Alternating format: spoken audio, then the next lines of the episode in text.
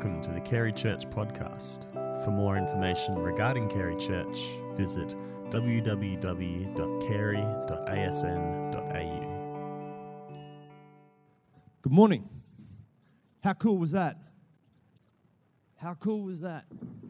Every one of those people getting baptised is a product of God's work in and through our youth and young adults and also children's ministry. Hey, my name's Dave Kilpatrick. If I've not met you, I'd love to. I serve here as the senior pastor here at Forestdale, and it is my joy to introduce you to two awesome individuals. We have here Pastor Nick Harris and Pastor Ben O'Reilly, and they are the youth and young adult pastors. And they just do a ridiculous amount of stuff in and around this place. And a lot of what you're seeing there with people being baptised is the fruit and product of their ministry. So, g'day, guys. Welcome. Hey. Thanks. Great to be here. So, whenever I walk past the youth and young adult stuff, when you're doing it on Friday nights, there's just lots and lots of noise. You seem to have lots and lots of fun. What do you actually do? Not much. No, we do heaps of great stuff. We thought it'd be actually good fun to show you. So let's run a game. Cool. I need a couple of volunteers. Does anyone here want to play a game? And there is legitimate starburst on the line. Oh, yeah. Come on. It's cold. Anybody want to play a game? No volunteers. Come in that on. Case, Pastor Pete, could I borrow you? Jules, could I borrow you? Thanks, guys. Let's give these guys a big hand as they come on stage. And let's get some game music happening, because games work better with music. So we'll get some of that going on behind us. Excellent. Now, Jules and Pete, could you stand over this side by this stool? And Nick and Dave, could you stand by those stools there? I'm just suddenly going to pitch these guys' competitiveness against each other. Jules, you can hold this bucket here. Dave, here you go. Here's a bucket of ping pong balls for you. Pastor Nick, here's a bucket of ping pong balls for you. I did not prime these pastors for this at all, so they're all just going, what the heck is going on? Now, this game is called Buckethead. What they've got to do is Nick and Dave have got to try and throw as many ping pong balls as they can into these green buckets. The catch is Pete and Jules are going to put them on their heads.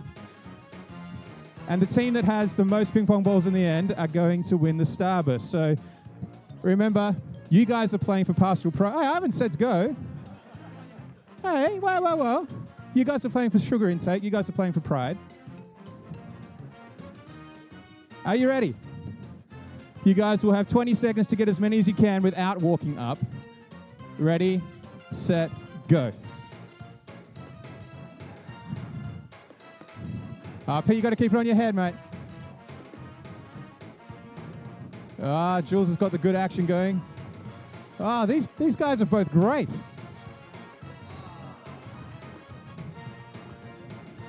Eight seconds, guys. Oh, man, Jules and Nick are flying, but Pete's picking up as well. 3, 2, 1, stop throwing. All right, let's just count up how many we have here. We've got Jules, 1, 2, 3, 4, 5, 6, 7, 8, 9, 10, 11.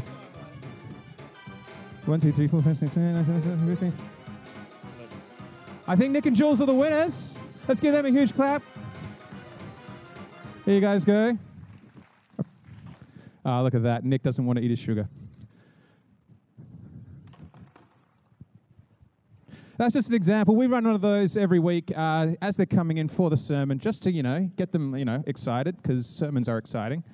And it's just one of our ways that we use to, as they all walk in, teenagers are just absolutely hyperactive. And to get them sitting down looking at the stage, it's a great way for us to get things moving on a Friday night. Cool. You did have on the run sheet running a game. You didn't actually tell me that. Surprise. You had forced me to lose against Nick. We might have reviewed the run sheet. Hey, Nick, you've been leading this ministry since 2005.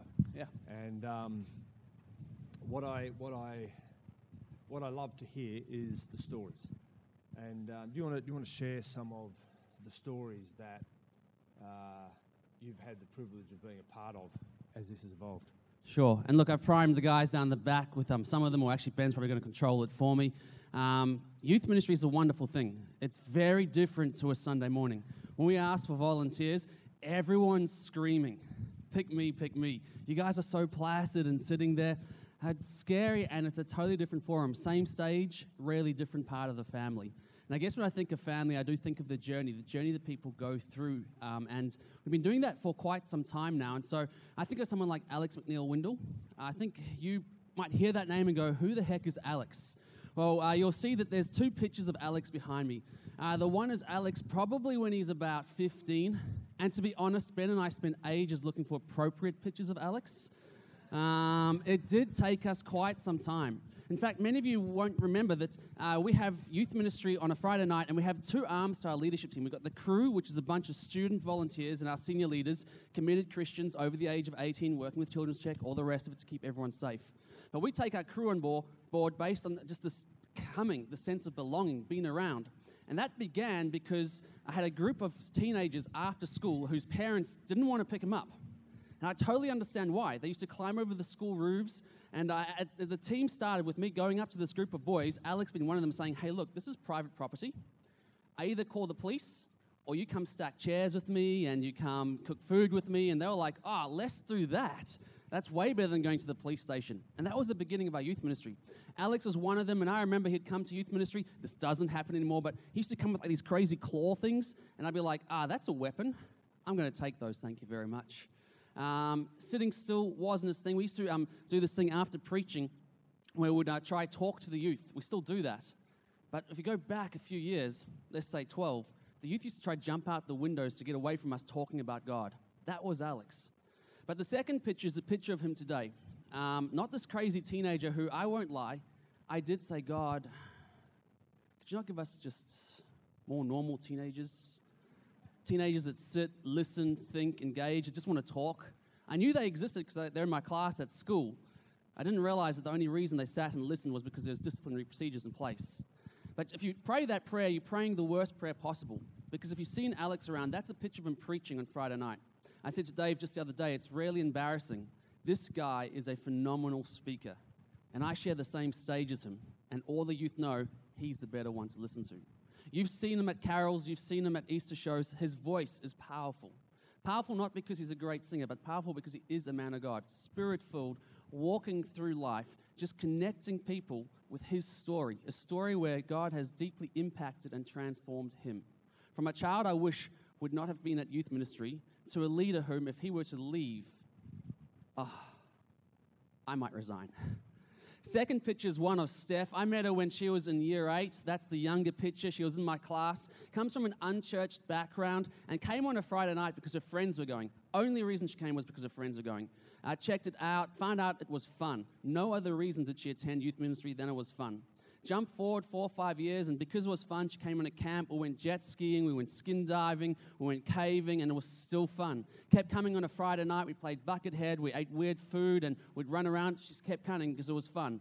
But at some point, all of a sudden, she finds herself listening to the same message over and over again about this man who descended, or this God who descended from heaven into earth as a man who died for her, for everything that she had ever done or could do. And at some point, that message penetrated her heart and transformed her life. She's now one of our senior leaders. You can see her in that picture there serving at Catalyst, a statewide movement that we run that's making a difference across youth ministries all over the state. And Steph's also a leader at Forestdale in the children's ministry, bringing up the next generation of leaders. In fact, when I think of the stories, I don't have pictures for all of these, but I think of our sound guy today, Austin Salisbury. He's one of our music coordinators at this church. You've seen him on stage leading worship. I remember when I met him.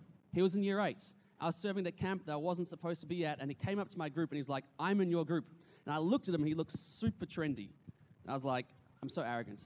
In my mind, I was like, you just want to be in my group because I'm cool, and you're cool. And I'm like, I'm calling you on this. You're not in my group. And I tried to kick him out of my group. Turns out he was like super sweet, super innocent, one of the good kids, and he was supposed to be in my group. And I got to know him, and I got to teach him for multiple years, and I'll never forget, one day after class, he comes up to me. At this stage, not church, not attending church, he goes, I'm reading the Bible, I'm reading Revelations, I got some questions. And I'm like, oh yeah. And he goes, starts hitting me with these questions, and I decide, I'm going to stop you there. Here's your answer. Give him the short answer, and here's what you're going to do. Stop reading Revelations and go read this book. And point him to another book in the Bible, because that's just much, much easier to deal with. Remember, that was probably the first time in youth ministry that someone had been totally disappointed with an answer I gave. I think of so many youth leaders. I think of like a Rebecca Cop. You might not have seen her as much, but again, coming from an unchurched family, just spends hours upon hours upon hours behind the screens over there for major events, making sure that as we're worshiping God, if you don't know the words off by heart, which I don't know the words off by heart, that they are on the screen for us. There are so many different things that youth leaders have been doing over the years, but it doesn't begin with them up on the stage. In fact, Alistair Cochran, his wife Kira leads worship. He's another guy in the sound team. The first time he came to youth ministry, I got this phone call from his father. Getting a phone call at youth ministry from a parent's never good, but I won't forget that phone call. The phone call went like this, said, "Hey, I just want to check that my son's with you and not out on the drugs or the booze or anything like that." And I'm like, oh, I got like 200 kids. Yeah, he's just there, 20 meters away. No booze, no drugs. We're all good? And Dad's like, yep. And I'm like, cool. He became an intern in our church, continues to serve as a leader in our church. And those are the stories of the past, but we also have stories of the present. Last year, there was this boy that started coming to youth ministry. I don't know why he started coming. I presume there was a girl he liked. In fact, I'm fairly certain there was a girl he liked, and I think he still likes her. She doesn't like him. School holidays come. School holidays is normally a bit of an issue for us because it's a great break. Time off, awesome. But we don't get to see our youth. It's the only time we don't get to see our youth. And I thought, well, we're going to have to build momentum back with this boy. And he turns out he's in my class. And about week one, term one, so really early in the piece, pulls me aside. I'm thinking, how do you have questions about class already? I mean, like, I've barely started teaching. And he goes, hey, I'm reading the Bible, and I got a few questions. I'm going, what? We haven't even started youth. That's from, like, last year. And he goes, yeah. And he hits me with all these questions, great questions. And he says, look, I'm doing this thing. I'm reading the Bible in a year. And it's at this point, I'm a paid pastor. And outside of preparing messages, I'm like, oh, he's probably reading more scripture than I am. And he's not even sure if he's a Christian at that stage. Jump forward a few months. Obviously, we're in the middle of term two. He comes to our evening congregation now. He's brought his mum and his little sister along. I don't know where his story ends. We just started teaching him how to do sound. But if we jump forward a few years, my suspicion is that that boy who started coming at the end of last year, who's asking questions at the start of this year, my suspicion is he'll be serving this church family, this room of the church family, behind a sound desk or perhaps in another ministry. There's the prayer room. I don't know if you've booked a slot. If you haven't booked a slot yet, super easy. Just go to the website and write your name in the hour that suits you best. I took the youth leadership team there on Friday night. We prayed whole way before youth ministry, and then even though it wasn't our slot, we kept praying through the night, on and off, so the youth leaders were with the youth. We just had this little rotation thing happening. But at the start, I made all the youth leaders go in there and pray. And after we'd been praying for a period of time, I said, all right, now you can stay if you want, or you can go. And this girl, one of our leaders, again, from an unchurched family, comes for fun, finds God, now on our staff team, comes up to me and says, I need some ministry. So I'm like, okay, cool. She asked me some stuff, starts crying, because that's what happens sometimes when you're praying. And I'm like, great, we got tissues, I can deal with this. So I'm praying with this girl, and we're praying. Time goes by, and I become aware that we've come to the end of, I guess, that period. But I become very aware that I'm in a room alone with a girl. I'm like, oh, that's not good. This is just not the way things are supposed to be in youth ministry. This is how pastors get fired. And I'm about to walk out with this girl when I suddenly realize there's another person in the room. If you've been in that room, you'll realize on the right-hand side, as you face the doorway, is the cross. And there's this young girl, 15 years of age, on her knees, just crying. This girl started coming to youth ministry this year. Joined our leadership team because she asked to. Don't know why she asked to. She's from an unchurched family. Turns out I wasn't in that room alone. Turns out there's a girl who doesn't go to church yet, who I don't think is a Christian yet, who spent more time than all the Christian leaders and all the secular kids in our leadership team, praying on her knees. And as I walked out with this other girl, she stood up, saw me. I saw the tears on her face, looked away. She looked away, not me, and grabbed tissues. And I don't know what God was doing in that space. But I guess what I'm really, really trying to get across here is that when God does something in the youth ministry, he does something in the church. You see, the reality is the story of the past is the story of the present. What God did in the past in the youth ministry in that family, he's doing today in this family. Guys like Alex are leading this church. Steph leads this church. We're one church family, many rooms. And you might not always see what they're doing on a Friday, but you definitely experience some of that. And what God's doing right now in the youth ministry is impacting this family. One last story. I go to children's ministry sometimes because that's the age of my daughter. She's 2 years old. And I'm just blown away when I walk into the rooms there. There's fantastic ministry happening with all the children. But one of the things that reminds me that we're one family is that when I look in some of the rooms, there is the leaders of my age and above, And then there's the youth and young adult leaders in there. There's a girl in the youth ministry, started coming last year. I walked into children's ministry, and there she is, in that room, leading my young daughter. Comes from an unchurched family, unchurched background, comes to the evening congregation or comes to the morning when she's on children's ministry. And I don't know how that happened. I don't know why God does what he does. But when God moves in the youth ministry, he moves the entire church. If we open our eyes, if we look to it, we see it. Change is all about. They're the stories. Fantastic. Isn't that awesome? Isn't that awesome? Yeah.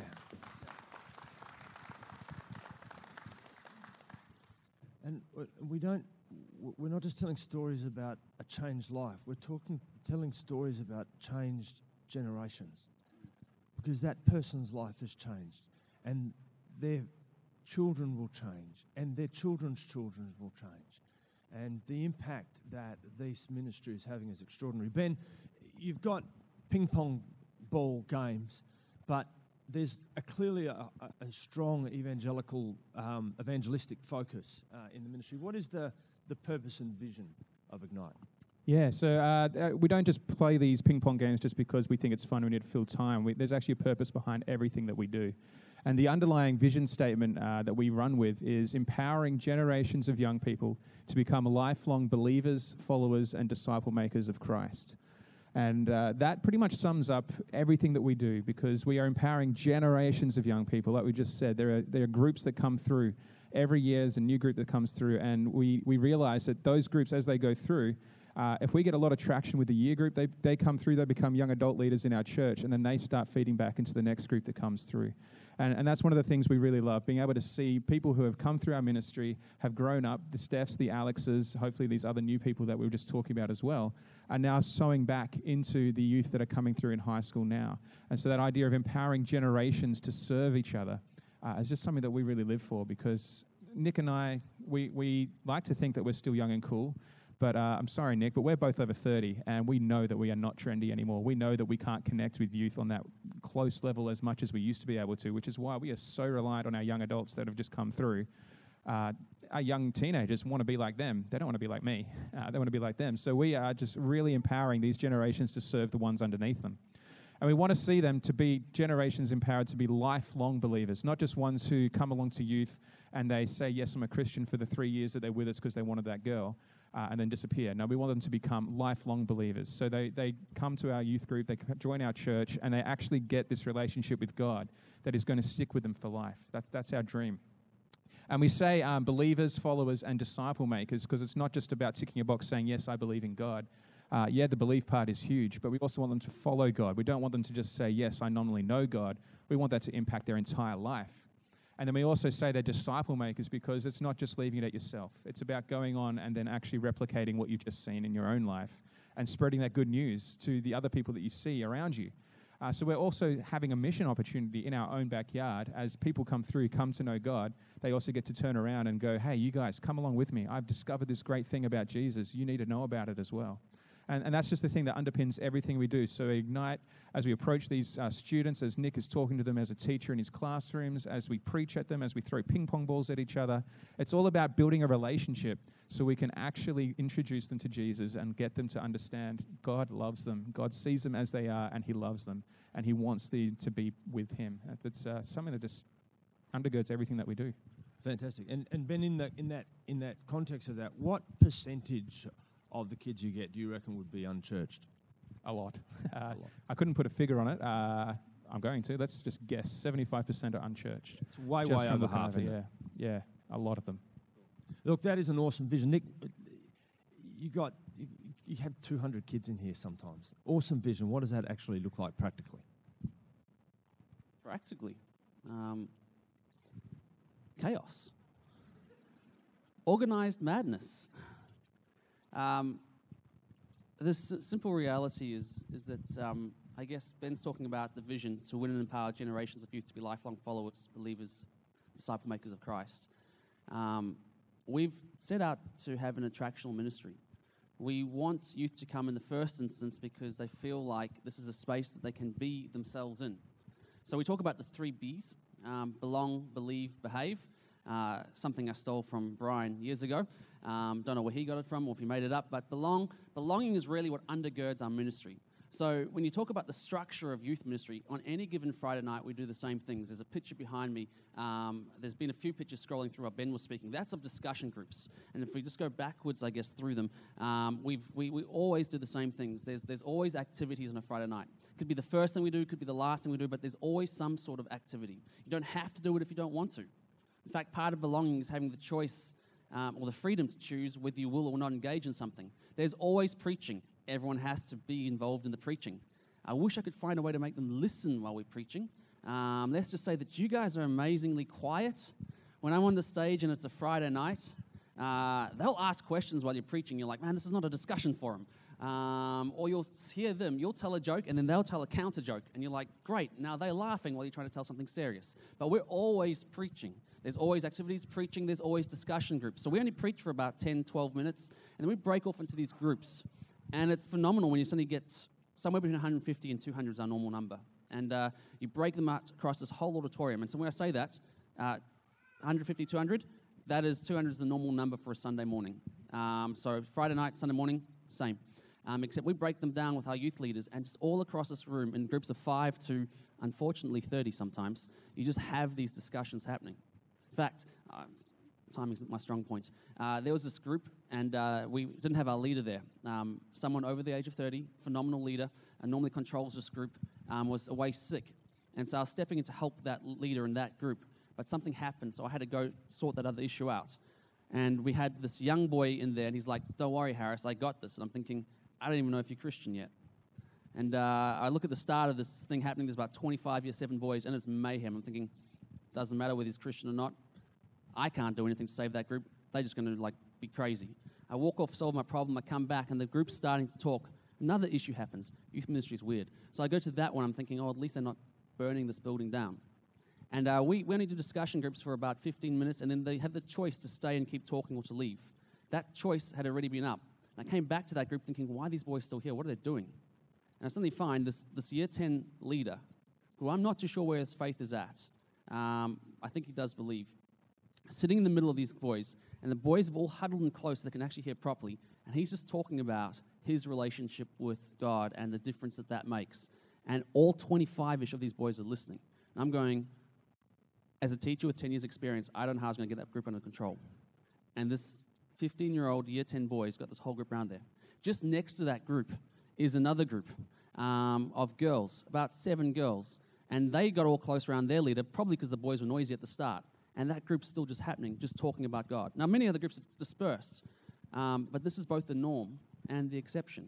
The exception is how young those leaders are. The norm is that there's always people around talking. Every night, structure, activities, food, optional, and even eat if you don't want to, sermon, the real food, and discussion. That's what we do. And belonging is the thing that underpins everything. We want a space where you can come and bring your friends, bring your squad, as they often call it, and just be yourself. As you come and belong, belief happens. And behavior, I'm not going to preach to people how to behave. That's God's job. And so that's the way we do things. Awesome. Another story. So there's kids not only from Kerry College, but from Canningvale College and others. And Eliana, my daughter, she's in year 10, and she's one of the group leaders. And she's got a bunch of year 7s. And I think Nick had spoken on what does it look like to follow Jesus, or what would it look like if you're looking for Jesus or something. And they're having a discussion in the group. And this little year 7 girl from Canningvale College says to Elliot, she's leading the group, you know, I actually don't know what I think about God and about Jesus yet, but if I ask this question in Canningvale College, I'd probably get beaten up. Can you just continue to have these discussions with us? Can we continue to ask these questions? So I've got my daughter having the opportunity to have those discussions with a kid she'd never meet and saying effectively, hey, I don't know what I think, but can you continue? Can you continue to give us a space where I can ask questions about Jesus, whereas in my normal place, I'm going to get beaten up.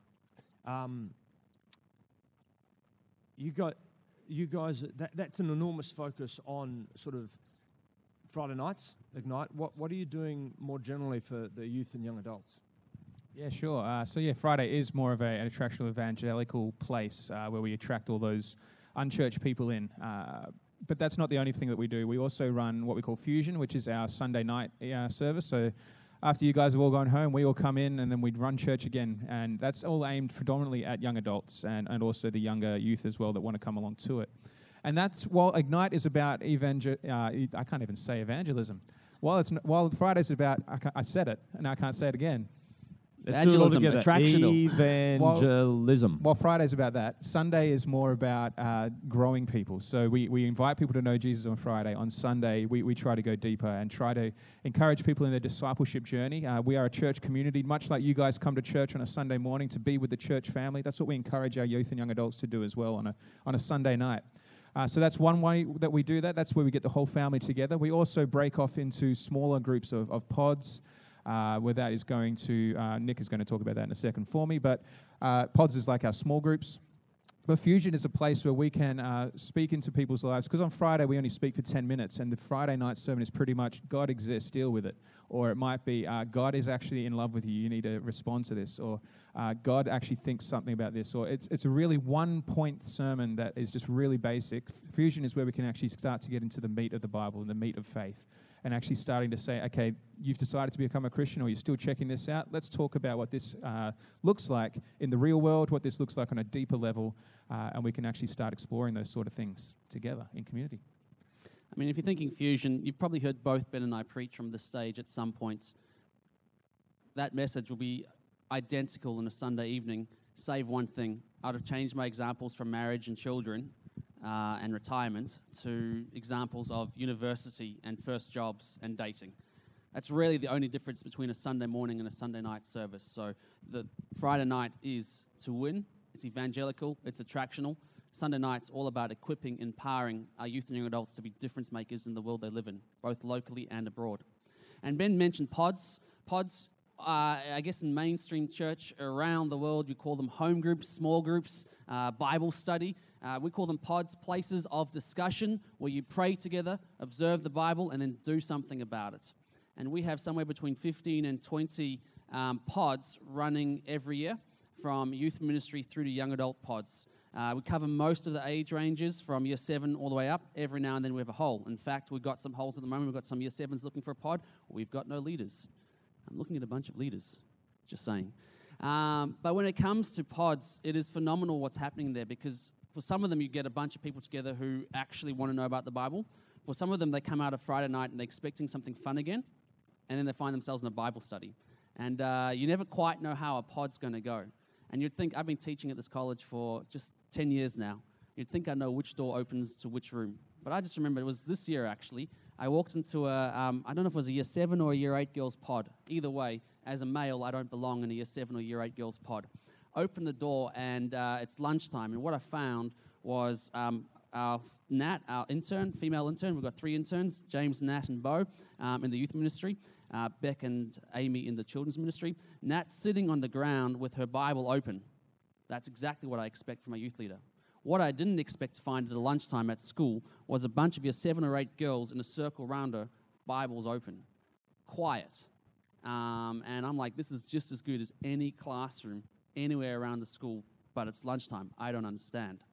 I walked out of there, and later on, I apologized to Nat for interrupting, because I was like, in my mind, I was like, I probably just walked in the only quiet moment. She's like, no, it's all good. That's normal.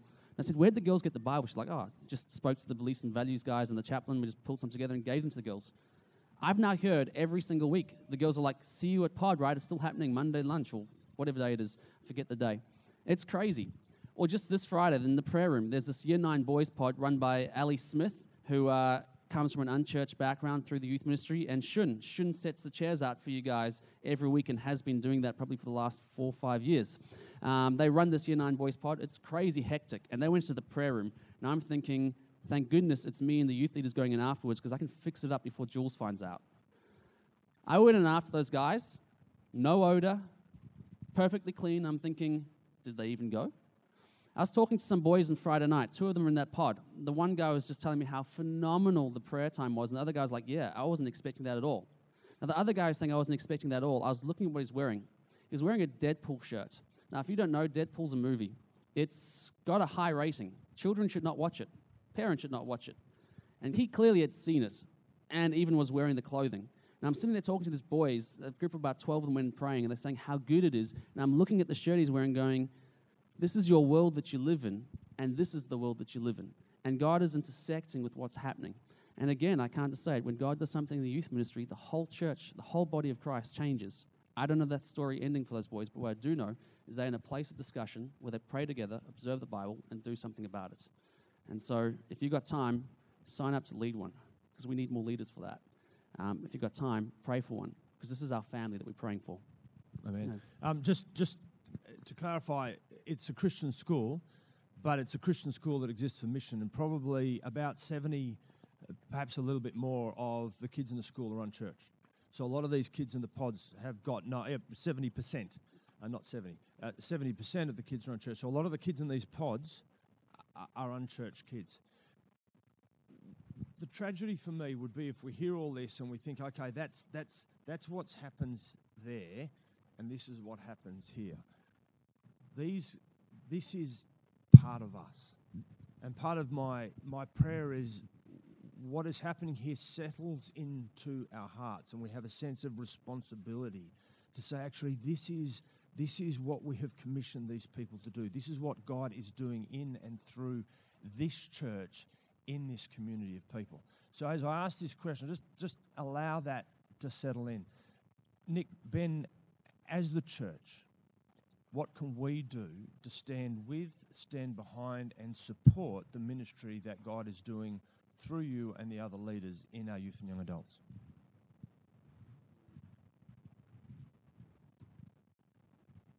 How can you support us is the question. And the most logical answer, the easiest answer, is pray for us. Seriously, pray for us. Protection. We need protection. Our leaders need protection. Our leaders need to be unified by the mission and protected from the opposition. So pray for us. We need more leaders. Desperately need more leaders. Our ratios legally are good, but spiritually, I just wonder. I tell these stories, and they're fantastic stories, they're powerful stories, but I wonder if we had more leaders, how much longer I could keep you sitting here telling stories. I've got heaps more to tell, but there should be more to choose from. We need leaders desperately. And perhaps you could be a leader. And this will be my last story. I'm not going to talk at all after this, I hope. Often youth ministry can be this space where you go, man, I'm not young enough, I'm not energetic enough, I'm not cool enough. Yeah, you're not. Deal with it. That doesn't mean you don't come to youth ministry. We had, end of 2015, start of 2016, a lady who is older than us asked me about signing up to youth ministry. And I'm an amazing leader, because I didn't know how to say, this is not going to work for you. So I said, hey, Pastor Ben, you should onboard this person. And Ben started doing the onboarding process, and it's happening, okay. So I decided to get alongside and talk to her a bit and all the rest of it, and I'm just like, I don't know how this is going to work. Part of me felt like saying, do you know what, best spot for her would be to be in the cooking room, just to do the food. That would be a really good practical outcome for us. And I'm like, oh man, you're so sexist and you're ageist. Man, this is a problem. So I didn't say that, but that's what I was thinking. This lady's come onto our youth leadership team, and a year on, she's been leading. Before our team gets together, we do a devotion, we pray together, and then we do a briefing. She leads many of our devotions now. We had a girl in our youth ministry. She's still in our youth. She's in our church, and no one here knows her that I'm aware of. So I'm telling this story. We had a camp a few years ago, and we have this girl. She's doing drugs, and I'm like, oh man, this is a problem. So we dealt with it. She then left our church, which is often what happens. And then I discovered from someone else she was doing drugs at another youth ministry. So I rung up that youth pastor. I'm like, hey, do you know this person? He's like, yeah, I think I met her. I'm like, yeah, cool. She's doing drugs in the youth ministry. Deal with it. Turns out that she ran out of that youth ministry, came back to our church, and unchurched background. And this leader's in our group and happened to connect with this girl.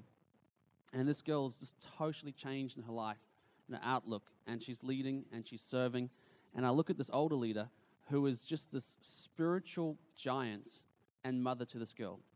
And when she walks into the room, what's crazy is our leaders will notice, and they pull out. We all sit on the floor for some things. They just pull out a chair for her. When we're going to the prayer room, the leaders are like, where's this person going to sit? And I'm thinking, like, why does no one get me a chair? She has had such a huge impact on just a group of our leaders who, when we talk about our crew, only are part of the leadership team because they feel like they belong. That's where we do a lot of our ministry, is that year 10 to year 12 bracket. And so you might be sitting here going, hang on a second, what's he talking about? I'm talking about you on a Friday night, sometime between 5:30 and 6:30, getting down here and saying, yep, I don't fit in with the teenagers. I realize it's going to be manic. You probably want to put me in the kitchen. Put me where you like. And if you've got that time and if you've got that energy to stay around until about 10 o'clock and are working with Children's Check, got to do the legal stuff, just let God do the rest. Because we've got this leader in our ministry, totally the odd one out, powerful, powerful, powerful ministry. And that could be you, if that's what God's calling you to. And don't underestimate, when God does something in the youth ministry, the whole church changes, and it begins with us. Pray for us, please. We need it desperately. And if you've got time and energy, or you know someone, bring them along and let God do the rest. I'm out.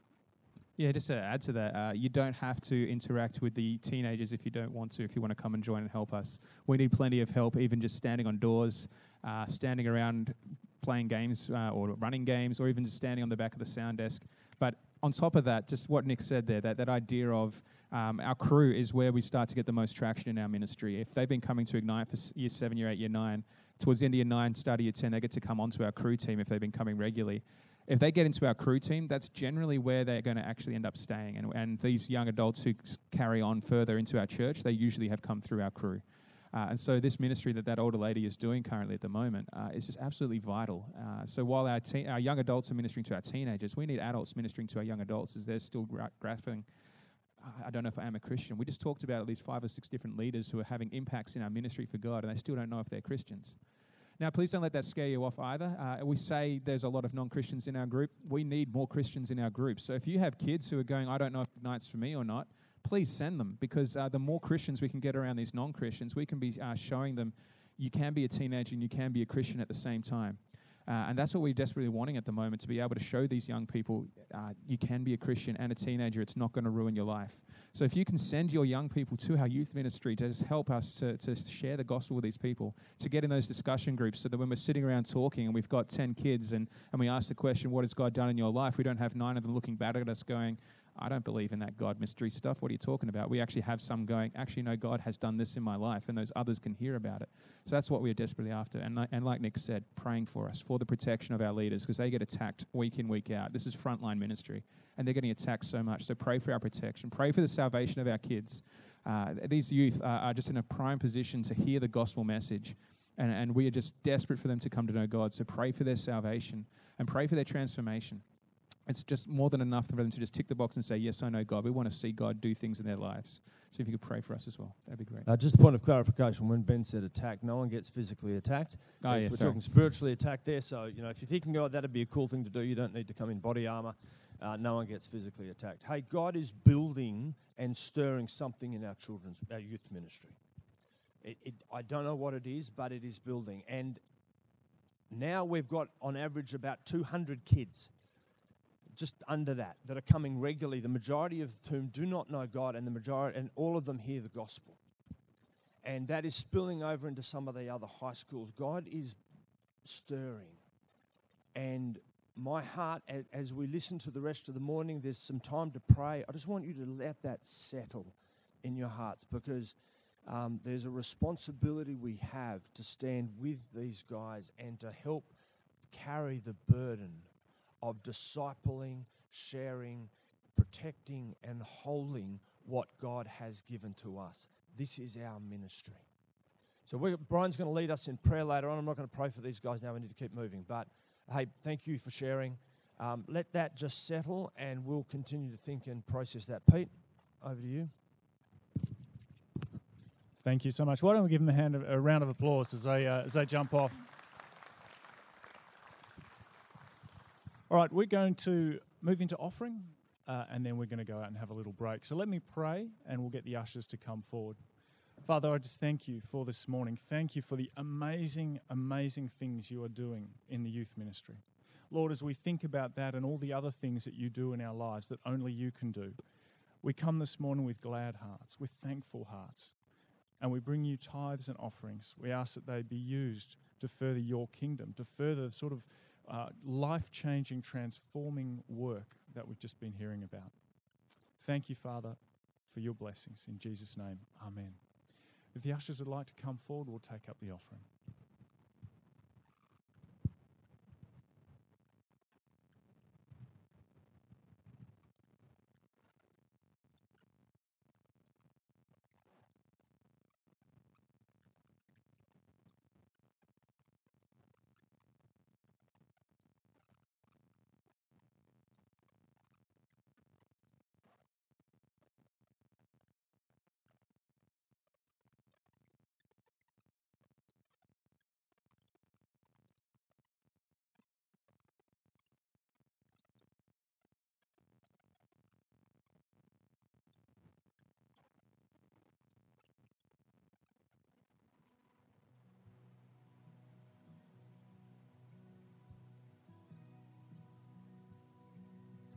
Just as we're finishing that, I want to mention three things. First of all, we will have a baptism service in a couple of weeks. If you are interested, if you've been thinking about it, let myself, one of the other pastors, know. We'd love to talk to you about that and give you an opportunity to be baptised, just like we saw in that video this morning. The second thing is Leadership, Discipleship Leaders Night on Tuesday night. If you'd like to come along, we'd love to see you. Tuesday night here at Timber. And the third thing, and we're about to break, is our 24/7 prayer.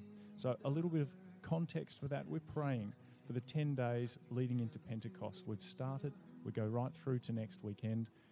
Check out the prayer room before you go. It's beautiful. And the other thing, if you're not signed up, we have a great opportunity. As you get coffee, Sarah Burt and Jules Burt will be there with a computer, and you can just go to them. They will find a slot for you that's convenient and type you in.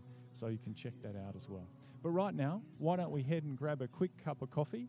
I'll ask you to be back in about 9 minutes. We'll start again at about 10:05. So go and grab a coffee. See if we can all get a coffee and a tea.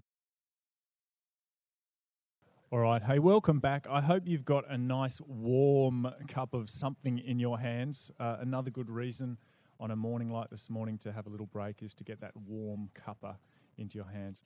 Hey, we've got now Graham Watson is going to come up and talk to us about some amazing things that he's doing. Graham will hand on to Pete Devlin, who will read the Bible for us, and Pete will hand over to Brian. Brian will give us a sermon and close for us. So I hope you enjoy that. Don't forget, after the service, we're going to try and replenish the coffee and tea so you can get warm again. And come down to the Welcome Lounge. If you are a visitor, we'd love to see you and connect with you a little bit more. Graham, can't wait to hear it. Over to you. Thanks, Pete. Thank you for this opportunity to share what I believe is some great stuff that God is doing and that I have the privilege of being a part of. I'm actually really nervous. I don't think so much nervous, but just feeling the weight of what I'm about to share. And I guess there's a lot of fear, hurt, anger, shame and frustration around Indigenous issues and past and future. And for me, I think only love, the love that God shows us, and my hope is that we can share this love with others is what's going to make a significant difference in this situation. So I'm just going to pray, if that's okay. Father, we thank you that you love us. We thank you that you love our Indigenous brothers and sisters, that you desire wholeness and community. We thank you for the journey that you have us on, and I pray that as a church that we'll be able to lead and demonstrate reconciliation and love, unconditional love like you love us. And just pray this in Jesus' name. Amen. To start, I really wanted to acknowledge the legacy that has been left to us.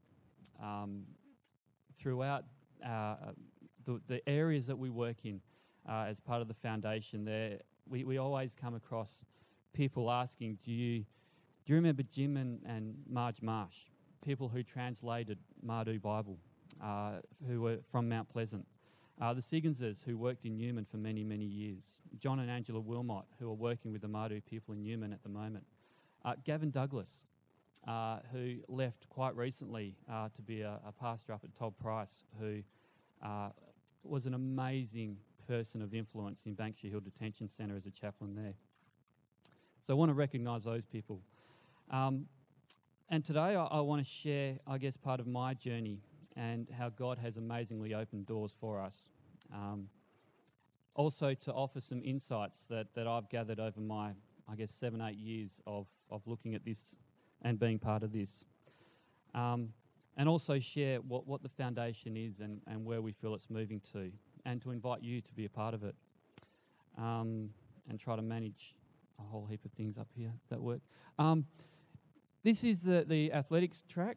Whoa, I seem to mess that up. Is that up? There we go. At Yalgoo. Yalgoo is a Aboriginal community halfway through between Geraldton and Mount Magnet. And this is where I guess it all started for us.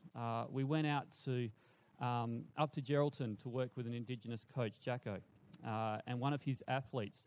She's at the back, kneeling down, helping the kid right near the Yalgoo track sign. Nikisha. And Nikki was is a fantastic javelin thrower who started to come down to Perth, and we had the opportunity of having her stay at our place.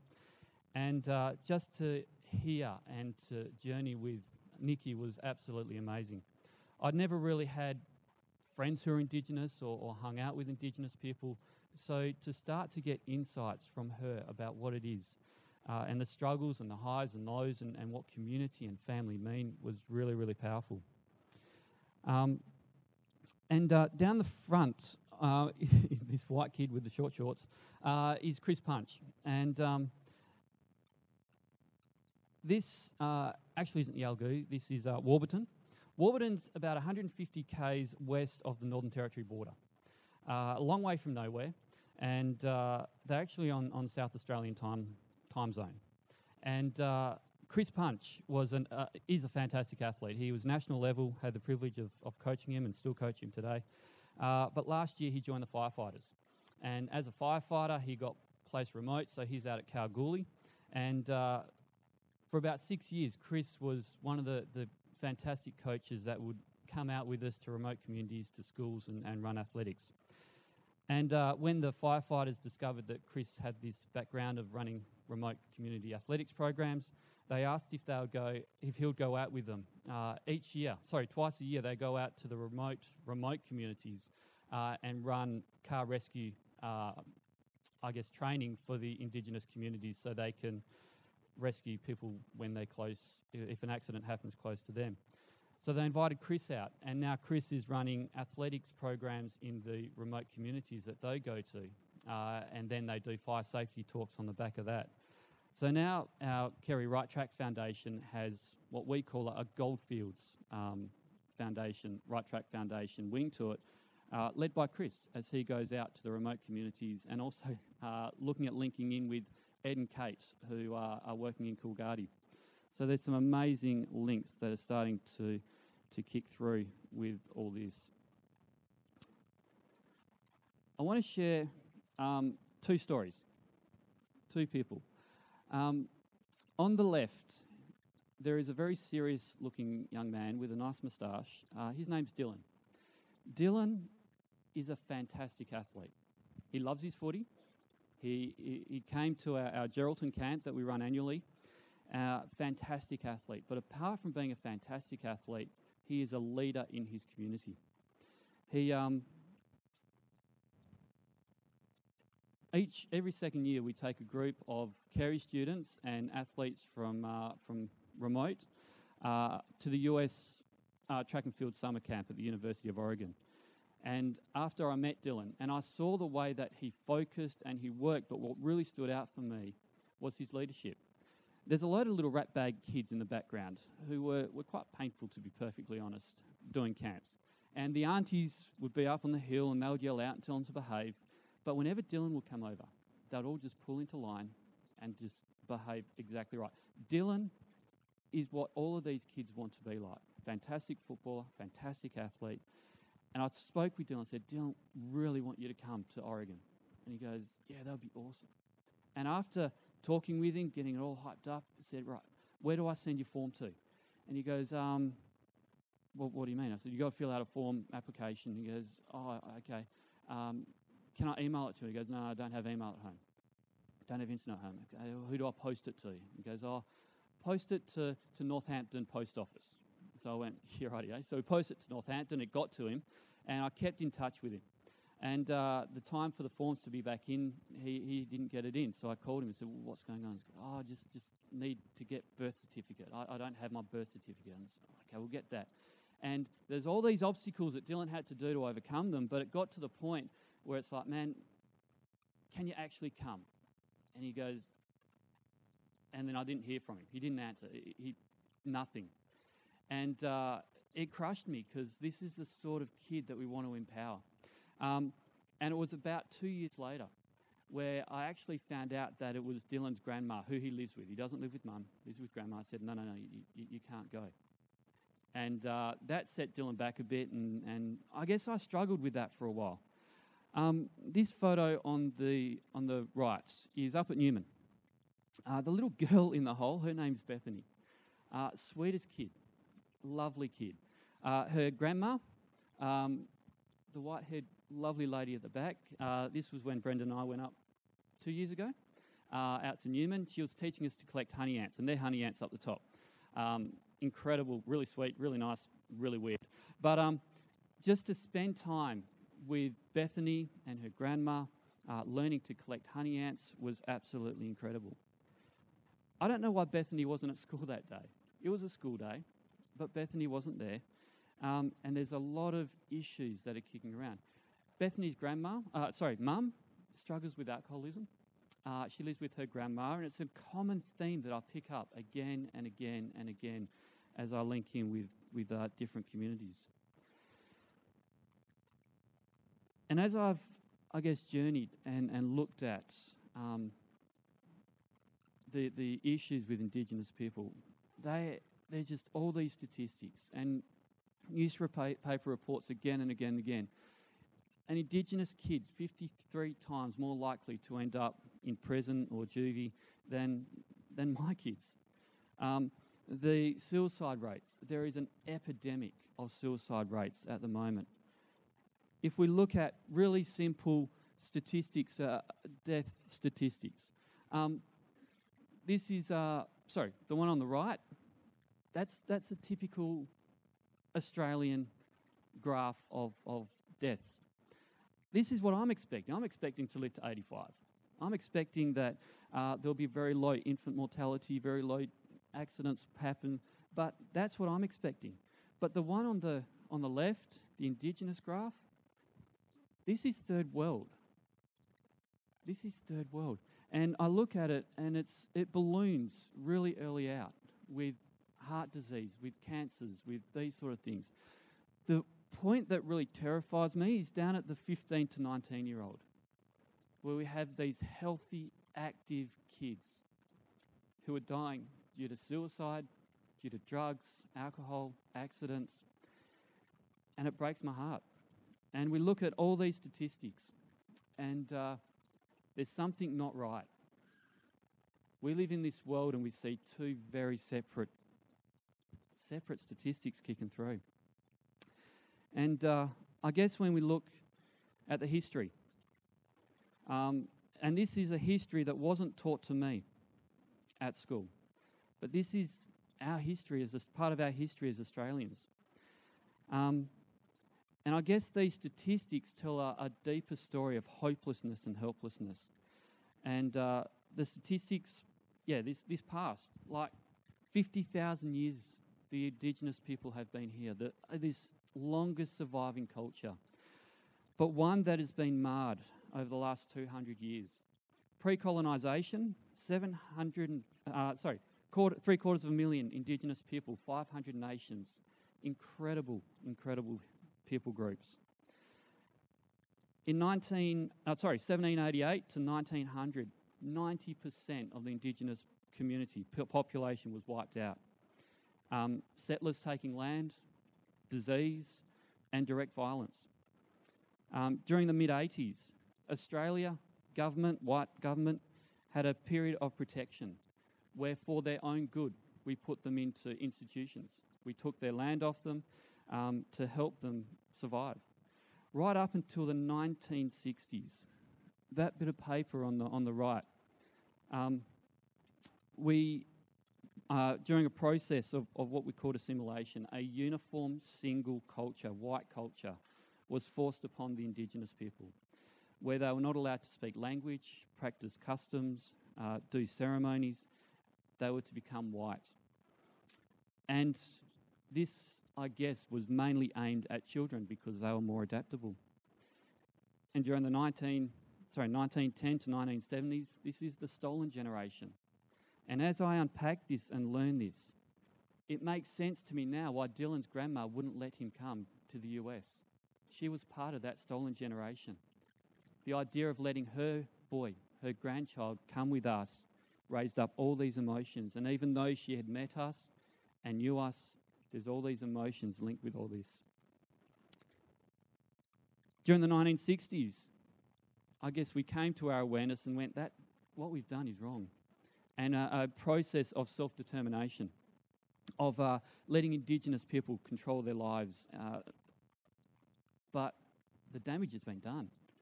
The loss of culture, of language, of tradition, the disempowerment of their elders, of the complexities around trying to run a family, a community with this sort of background. And today, many communities struggle and many can't manage, even though there's money thrown at them, but that money tragically is used for drugs, for alcohol, for other things. And I guess as I look at this, there's these things that we look at today, and we see these statistics coming through. And my hope and prayer is that as a church, not just Kerry, but as a wider church, we can help, we can step in, we can do things to make a change. I want to show you a quick little video of a mate of mine, one of our partners in Meekatharra called Rob. He's an Indigenous elder in his community, someone we started partnering up with over the past 12 months. He refers initially to a guy he met through Facebook. That's John Wilmot, who put up a post about suicide and things like that. And John Wilmot introduced Rob to us, and a great cultural advocate for us. So I'll just play this little video through. Because I remember growing up thinking what I do. Because I remember growing up thinking I don't want any other kids to feel sometimes the way I felt, you know, feelings of abandonment, and you know, which young people go through. Sometimes we don't realise that people can show a happy exterior but be absolutely devastated inside.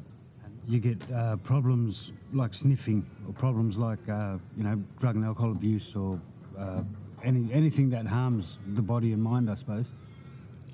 And then back up through to Meekatharra, I wanted to work with the youth up there because to me, they're my people. They're my where I come from, the roots of who I am, probably.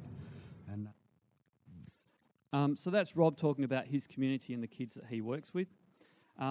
What do we do as a foundation? Well, there's a whole heap of programs we run. We go to do remote school clinics. We go in August and go up to Nullagine, Newman.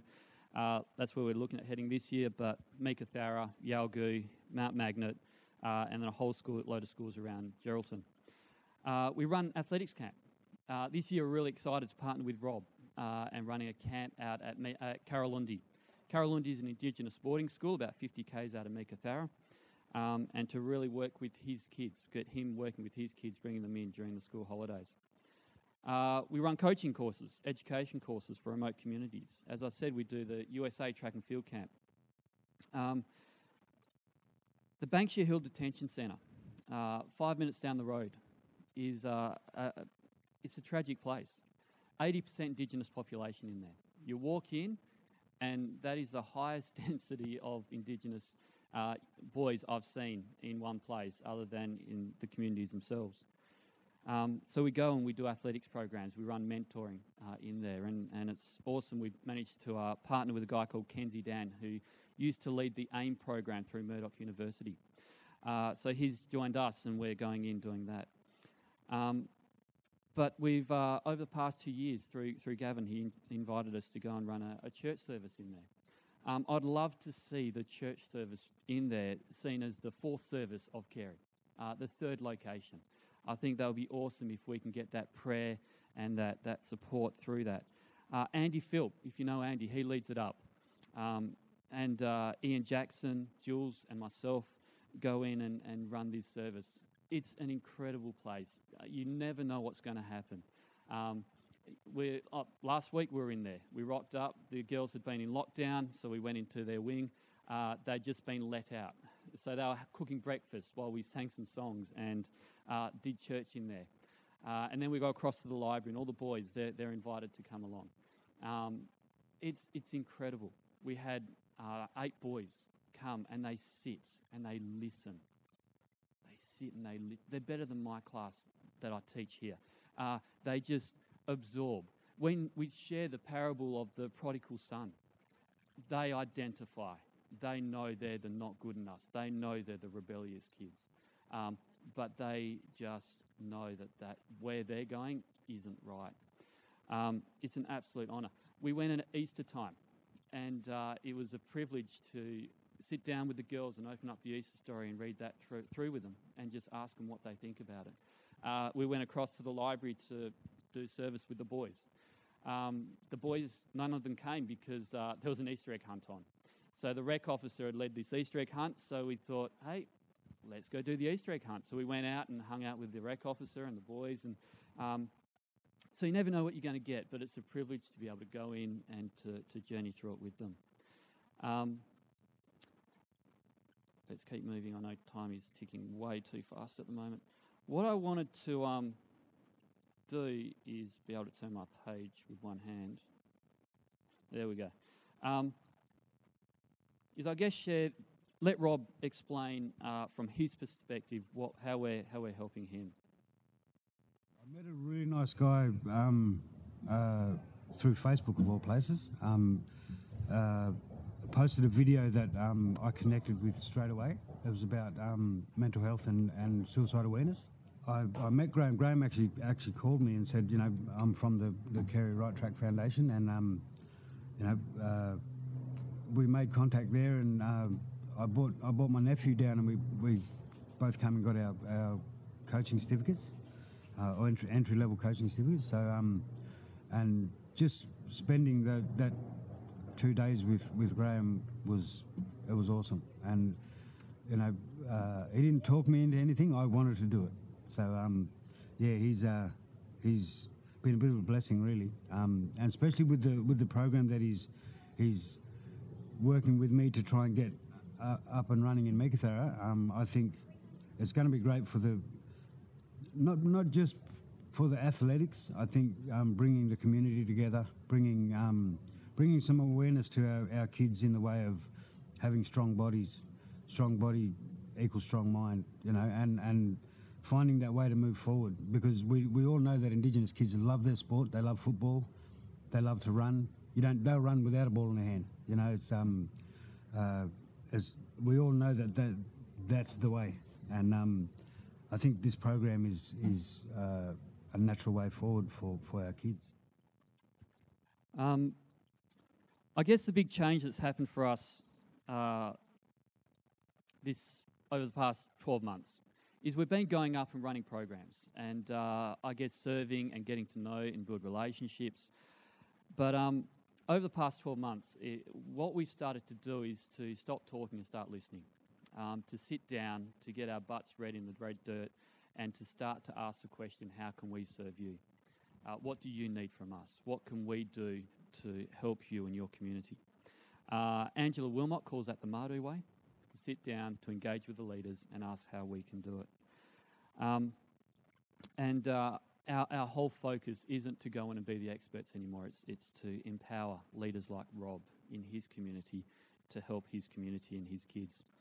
To be a conduit, to be a link between organisations such as Athletics WA and Athletics Australia in running coaching courses and linking in with the Athletics in the Outback program. But for me, what it comes down to is to learn not to know about the issues but to love people.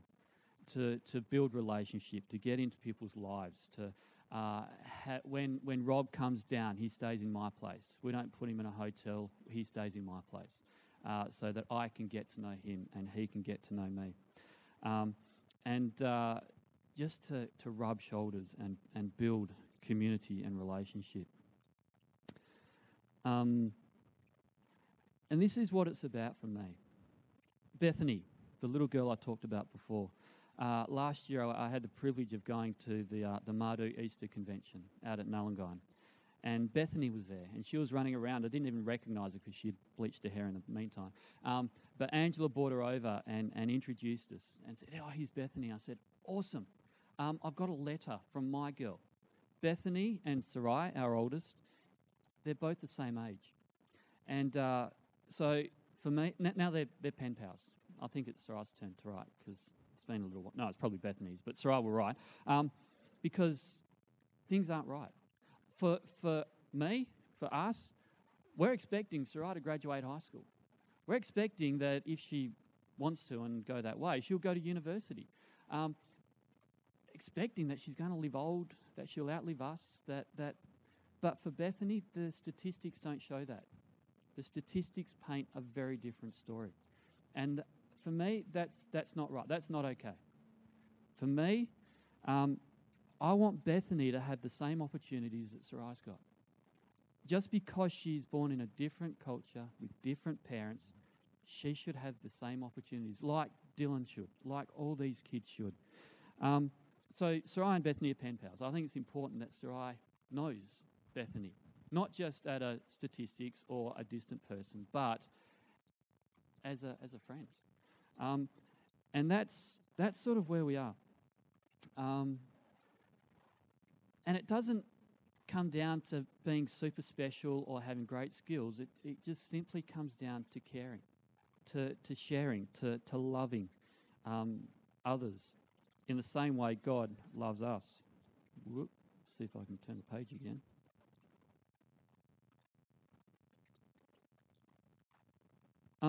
There's a TV show called Warriors. It's about a footy team. And... not saying you should watch it, there's a bit of language in it, but there was this episode 2 weeks ago where there was this racial slurring going on the footy field, and the footy team didn't handle it well.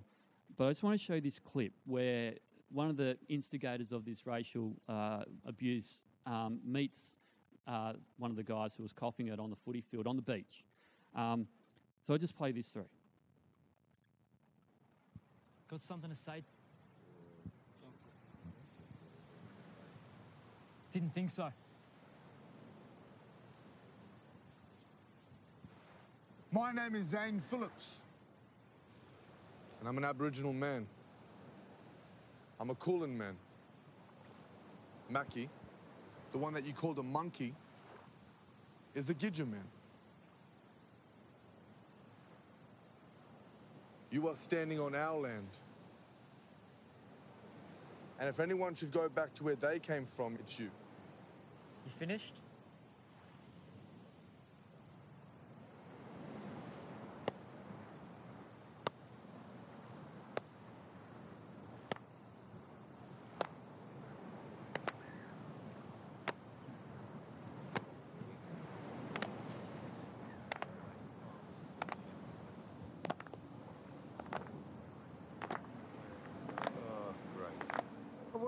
Two, Bill, eh? You drop them all down to the reserves? One in, all in.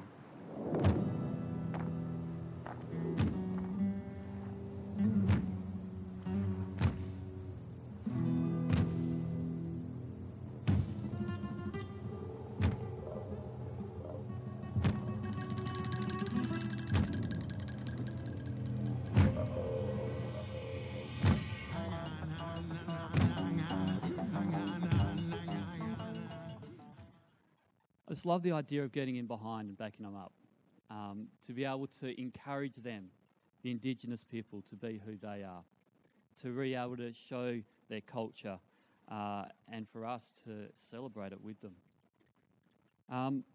This is National Reconciliation Week, and as many of my friends, Indigenous friends on Facebook, start to talk about this. For me, it's come to the point where it's not an admission of personal guilt. Those atrocities in the background, I wasn't alive for. I wasn't part of. But it's recognising the hurt and the pain of the past. I think that is deeply significant in terms of moving on. You can't have a personal relationship that's moving forward, that is healthy, if we haven't recognised the past. But then it's moving forward to reconcile relationship, to bring people together, to bring communities together, to bring a nation together. And it's being able to understand and accept and move forward as brothers and sisters, as friends, as people. And this came through on my Facebook, and I thought it was intriguing. And it deeply challenged me to understand that Jesus was an indigenous Middle Eastern Palestinian Jew 2,000 years ago under a foreign occupation. And I think about it, and I don't know, maybe I'll get in trouble for this, but if Jesus was born in Australia today, he'd probably be an indigenous guy out in the middle of nowhere, loving and serving his community, looking after the outcasts, the misfits. And for me, so should we. We should, as Jesus taught, be in the prisons, visiting those in hospital, looking after those who are sick, looking after the ones who can't look after themselves. And my hope, my prayer, is that by building deep relationships, and athletics is just a tool to build deep relationships. By building deep relationships, we can introduce them to Jesus. We can have casual conversations that leads to serious conversations, that leads to spiritual conversations. Aristotle said, "Where the needs of the world and your talents cross, there lies your vocation." Christine Kane, is that up? I love what she says, because I think this describes what we're doing pretty well. God takes highly unlikely people, like myself, takes them to highly unlikely places and gives them highly unlikely strategies. The idea of using athletics is just weird. And gives them highly unlikely outcomes. And as I guess I reflect on the foundation's needs, we need prayer. We are going into very spiritual places. We're very spiritual people. So prayer for protection, prayer for wisdom and insight. Last year, we had two plans to go to two communities, but felt like actually now is not the time and this is not the place. Volunteers. I have a certain skill set, and I'm not good at a lot of things, and I think at the moment the foundation and its spread is limited by me. We have great volunteers who come in and run the athletics, incredibly talented, gifted young people, but we need people at a strategic level. We need people who understand finance, people who understand board stuff, which I don't, and I desperately need mentoring in that. I desperately need people to come alongside. We have a secretary position available on our board for anyone who likes writing minutes, funding, foundation, that sort of stuff. But finances, to be able to go further, to be able to go up to Newman is $500 in airfares.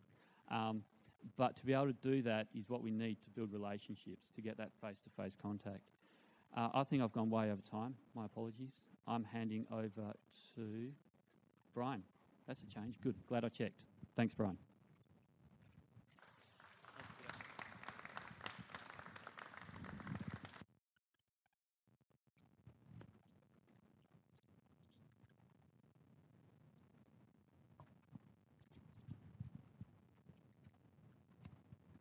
Well, thanks, Graham. Hey, listen, today has been a slightly different kind of a day. We've been wanting to hear what God is doing in our own church. I was going to bring a sermon at this point in time and preach.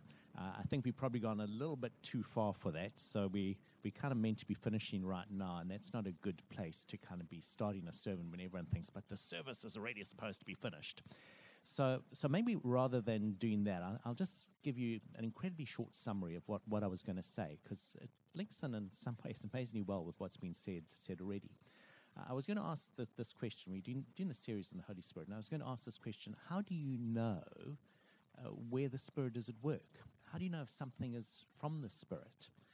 And I was going to say, well, you know the Spirit is at work when you're in a community where Jesus is Lord, when you're in a community where mission is central, where prayer undergirds everything, where there's unity, where the spiritual gifts operate, where lives are changed.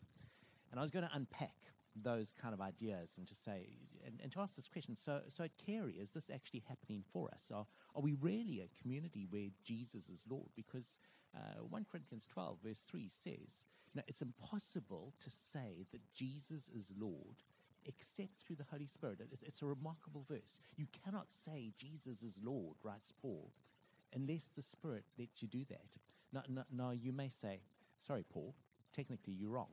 I mean, you can be a non-Christian and you can say the words, Jesus is Lord, but that's to misunderstand. I mean, in the Bible, to say something means that there's power behind what you're saying. So when Paul writes, you can't say Jesus is Lord unless the Holy Spirit gives that to you. He's saying, you can't live Jesus is Lord on your own. You just can't do that. It's just not possible. It's just not possible to live under the guidance of God unless the Holy Spirit somehow comes in and empowers you to do that, empowers you to view your life with a kind of openness, with flexibility, with a provisionality about everything that you do. James 4 verse 5 says that we are to go into life never saying that we're going to do this or that or the other thing, but to rather preface that by saying, if God wills, we will do this, that, or the other. You might know that in the past, people used to write down this little expression, I will do this, that, or the other, DV, Deo Volento, it meant in the Latin. My mother-in-law, who turns 100 in a few weeks' time, she comes from the era where wherever she writes a letter, she writes, I will be seeing my friend 80 tomorrow, DV. Or I will be, going to visit someone tomorrow, DV, if God allows it. And in fact, I guess she would even say to me when I said we'll be celebrating her 100th birthday in a few weeks' time, she would say, remember, Brian, it's DV, if God wills it. I'm not there yet. You don't actually know. But when you live Jesus Lord, you genuinely live with that sense, DV, if God wills it, if God allows it. I'm not the one in charge of my life. I don't make all my own plans. I don't know exactly what's going to happen.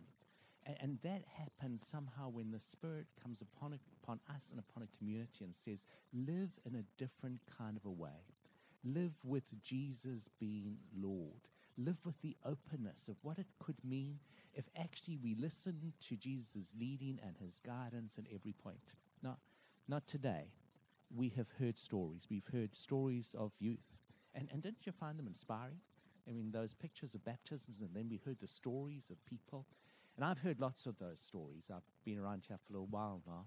And some of those stories are even more dramatic. I've heard stories of kids who were literally suicidal and at the point of committing suicide, and somehow through what's been said here have come to know Jesus. That's the Spirit at work. That's the Spirit changing people. And we're seeing God doing something. And that's extraordinarily exciting. And I'm so excited about what's been done through Right Track, because as Graham has said, it's hauntingly sad, this heritage which we have of broken relationships and relationships with an Indigenous community that are just not right and not fair, and we don't know the way forward. But God is doing something, and God is opening doors for us. And we need to walk into those doors. We need to walk through them, and we need to walk with the confidence that God will help us to do what we've been called to do. We can't do it unless Jesus is Lord, unless the Spirit helps us to live out Jesus is Lord, Jesus is Lord, Jesus is Lord. And so I guess that the real hope from the service today is that as you've sat here in this extraordinary cold, and believe me, I felt just as cold as you have, and I can see some of you kind of look as though you're mildly blue. As we've sat here in this cold today, I hope that in another level, your heart has been strangely warmed, because God is actually doing some extraordinary things. But I hope that it's not just the kind of encouragement you get as a spectator. someone who sits in the stands and you support your team, and whether you're a Dockers or an Eagles or whatever kind of a force support or whatever it is that you support, you sit in the stands and sometimes they do well and you feel good. And so maybe today you sat here and you feel good because actually some good things are happening here. I hope it's not like that. I hope that it's quite at another level, that at the deepest level of your being, you'd say, actually, this is a spirit-created community, and a community that I'm invited to be part of, a community to which I belong. And so because Jesus is Lord, I need to, in fact, look into my own life and to say, and Jesus, because you're Lord, I was planning to do that and to do that and to do that. But, all that has to be DV, has to be God willing. And it could be that actually if I have loose hands, open hands, that God will be saying, drop what you're planning to do. Just drop it and do this instead. And that could be anything from as simple as helping in youth ministry to completely reorganizing your life and your priorities to live in a completely different kind of a way. Because when Jesus is Lord, Jesus is Lord, Jesus is Lord, the Spirit comes inside of us and gives us the ability to live quite differently. So today has been a day about hearing about some of the incredible things that God is doing. Some journeys that are just starting. Right Track has not been going all that long, and already there have been great contacts. But, hey, there's a story still to be written there. We've heard some great stories. Could be that your name is meant to be next to some of them. And it could be that part of our closing time together needs to be just to ask God, hey, am I somehow supposed to be caught up in this story? And if not, which story am I supposed to be caught up in? Because this is the remarkable thing. When the Spirit is at work, somehow everyone gets caught up, everyone gets involved, everyone gets changed, and oh, the difference it makes. Oh, the difference it makes. We're going to close now, but we're going to close by praying together. I'm going to suggest that we do something that it's really a very normal thing for church to do, but believe it or not, we don't do this very often. I'm going to suggest that we close by praying together. And jump onto your feet, which now that shouldn't be too hard. I mean, once you stop, it's kind of covering. And just kind of form little groups of 4 or 5. Now, I know that some of you're not used to praying together, and I respect that. But I'm going to invite you just to, in your group, just pray. Pray for some of these ministries we've heard about. Pray that God would help you to find your own place in the ministries God is calling you to us to. Just pray for one another, and then in a matter of minutes, I'll pray over us all and just commend us to God, and then we'll go and we can have some fellowship together over morning tea. So if your group is a group of people who, like, you really don't usually pray together and you don't know how to do it, and it just stands there in silence, God will hear the silence, and that's fine. But why not just take a little bit of courage, pray out loud in your group of 5, and just pray. Pray for the ministries you've heard about. Pray for the ministry that God might be calling you to. I'll give you some time to pray now.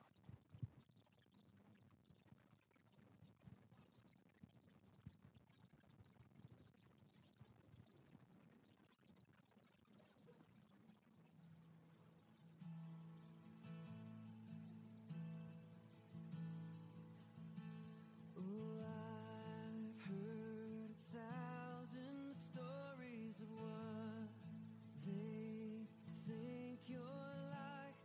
I've heard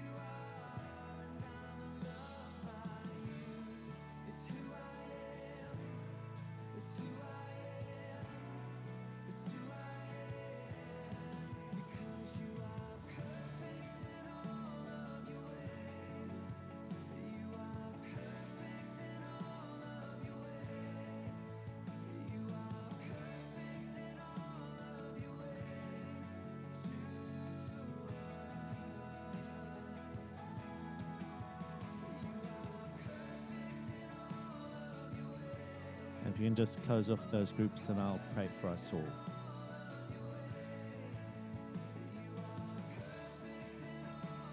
So Lord, we thank you that we've been able to gather today.